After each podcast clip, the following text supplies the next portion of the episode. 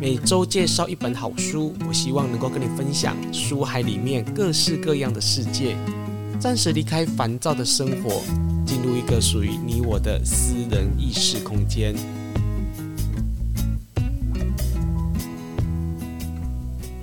你好，我是雨色。你今天看过一本好书了吗？修行就是生活，生活也是修行。许多人都听过这么一句话。只是很多人却不知道，到底修行跟生活该如何的相互运用。今天要跟大家来介绍一本书，《不败的华尔街投资法》，一次弄懂股票 ETF 怎么买，让你财富十年翻一倍。我尝试从一本书的故事里面抽出关于修行的观点，你会更加清楚掌握了修行的要诀。你是可以从投资股票里面得到致富的要素。这本书的前头分享了这么一则故事。在二零一四年的初夏，美国佛蒙特州的一个小镇，一位退休清洁工过世。这原本不是什么大新闻，各大媒体竟然大幅的报道。原来这一名的清洁工身后居然留下了八百万美元的财富，其中六百万捐给了小镇的医院和图书馆。每个人都非常的好奇，这一名低收入的退休清洁工到底怎么样的储蓄这么多的财富？这一名退休清洁工名叫隆纳德·瑞德。他出生在一九二一年，只有高中毕业。学生时期，他每天必须要步行六公里上学。毕业之后，他马上被征召入伍，参加了第二次世界大战。瑞德在一九四五年退休，回到他出生附近的小镇巴特波罗来定居。原先在加油站做了二十五年的加油站，之后又到了杰西潘尼百货公司担任清洁工，一直做到七十六岁才来退休。他微薄的薪水，除了养家活口之外，还帮助两名继子完成大学学位。他唯一的兴趣就是买股票。瑞德一生勤俭。有一次，他在经常光顾的店家吃早餐，一位好心人怕他付不起钱来，偷偷的帮他付了账。镇上的邻居和他的朋友，没人知道和想象到瑞德居然可以这么的有钱。瑞德居然能够储蓄这么一大笔的财富。那么他的投资方法是什么？这本书说到。他的投资方式呢，是典型的长期投资，选择好的公司的股票，几乎只买不卖。他喜欢大型而且稳定获利的公司，例如说宝简、连锁药局、交生。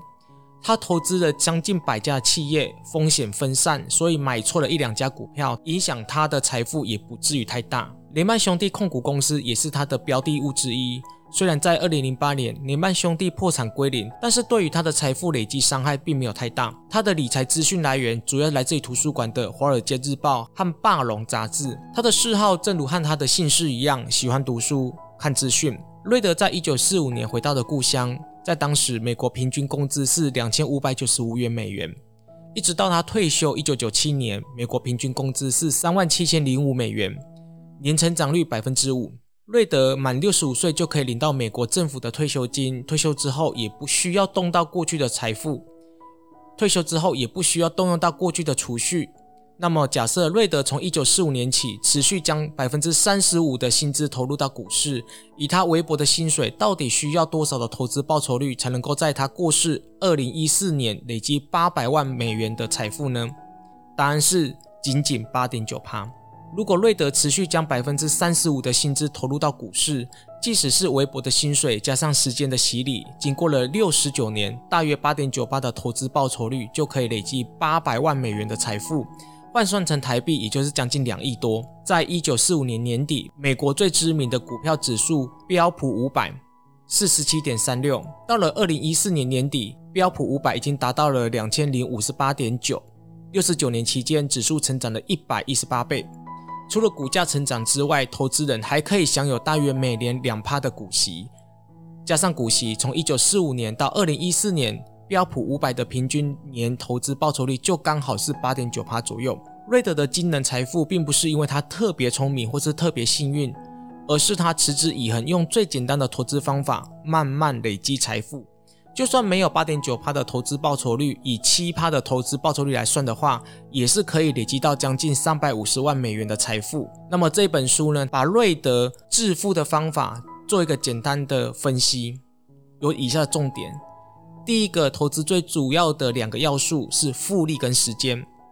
从瑞德的例子来说，累积财富最重要的两个因素呢是投资报酬率跟时间。投资报酬率呢，也就是我们常听到的复利。时间和复利的力量呢是很强大的。复利就好像是一台印钞机，你在喝水跟睡觉的时候呢，它仍然不断的会钱滚钱，而且越滚越多。复利越高，钱滚得越多；复利太低，你耐心等候也没有用。所以，合理的复利是投资者追求的目标。再来就是一个时间。时间可以帮助投资者累积财富、分散风险，再加上复利效果，帮助投资者印钞票。持续稳定的投资是一般累积财富最好的方法，而健康的身体和心理则是延长投资期的先决条件。健康的身体必须从年轻的时候就要开始养成良好的运动习惯和饮食，多活十年，财富就可以再多一倍。再来一个就是掌握七二法则，让财富十年翻一倍的方法。所谓的七二法则是一个很简单的复利应用，也就是说，投资者每年可以得到七点二八的投资报酬率，那么每十年投资者的财富就会翻一倍。投资报酬率七点二八应该可以当成长期投资的最低目标。换句话说，追求财富呢，不要去比较，你只要先抓紧基础的七点二八，那么十年之后你也是一个大富翁。再来一个就是巴菲特都推荐的标普五百指数基金。标普五百是美国股票指数最具代表性的指数，五百指的就是美国前五百大企业，由指数管理单位每季来做调整，决定哪个公司属于五百大。除了市值的大小，获利纪律、获利记录也需要列入考量，所以市值并不一定成为标普五百的指标之一。对于完全没有时间研究股票的人来说，其实可以投资标普五百的指数。最后点也是最重要的。投资股票是维持财富的重要方法。二零二零年六月，《霸龙》杂志曾经提到，美国贫富差距逐渐增加，其中一个原因是低收入户的家庭没有从股票当中得到好处。现在的美国，百分之一最富有的家庭当中拥有百分之二十的收入，而最低百分之五十的家庭当中只有百分之十三的收入。要进入到最富有的百分之一，你的年收入至少要四十二万美元。学习股票买卖、自我反省是必经之路。了解自己的弱点，懂得判读空气当中的恐惧，多努力、多读书、多读一些财务报表，投资的成果就会更好。赚钱的交易固然值得开心，赔钱的交易就把它当成是缴学费跟学习的过程。记得自己犯的错，不要再犯，就是最好的学习方法。最大的错误就是只缴学费却不学习。少犯错，你存下的退休金就比较安全。以上呢是这一本书所摘录出来重点，但是我更想从瑞德故事当中分享关于从修炼富足意识走入富裕的概念，总共有五点。第一个，财务不外显。你赚再多钱，你都不需要把它投资在无形的地方，比如说像是股票、脑袋、学习、出国、增广见闻。我觉得最笨的方法就是把你钱买在一些奢侈品。第二就是财务呢，是必须要把它当成是压着花水，不要去看那些一夜致富的新闻，因为那是别人的故事，不属于你的。你只要做好自己的本分就好。第三，投资千万不要比较。你只要在网络上，或是新闻上面，或者网络上面看的很多的新闻之后，你就会开始去比较。比较的当下，你就找不到属于自己的财富之路。每一个人都有属于自己的投资运、财富、理财，这一些都是天命的一环，它一定有多有少。但是只要你站在自己的路途当中，你永远不会匮乏。第四，投资要细水长流。只要一开始选择对的大趋势，剩下的工作呢，就是不间断的逢低买进，就好像瑞德只看标普五百的指数基金，只进不出，最终才能够赚那么多的钱。最后一点，也就是投资考验的是你的耐心，这很重要。除了上述的不比较之外，还有就是不要太轻易的受到市场波动跟小道消息的影响。只要选择的方向是对的，剩下都坚持下去。听完这一集之后，你是不是觉得？理财投资跟修行是很相像的呢。我们这一集就先介绍到这里。如果你手边有不错的书，或者想听什么类型的书，都欢迎在下方留言。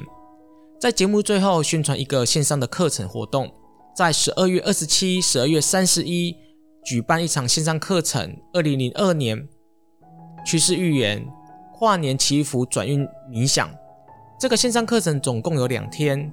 将从塔罗牌来解析二零二二年可能的发展、灵性心法修炼等面向，让你超前部署、趋吉避凶，以及在跨年的那天晚上我会用我所感应到二零二二年的能量，引导你进入冥想，转化生命逆境，邀月富足意识，感知二零二二年能量趋势，以一年一次跨年进化转运的节日，带领你的灵魂意识要入未来平静之年。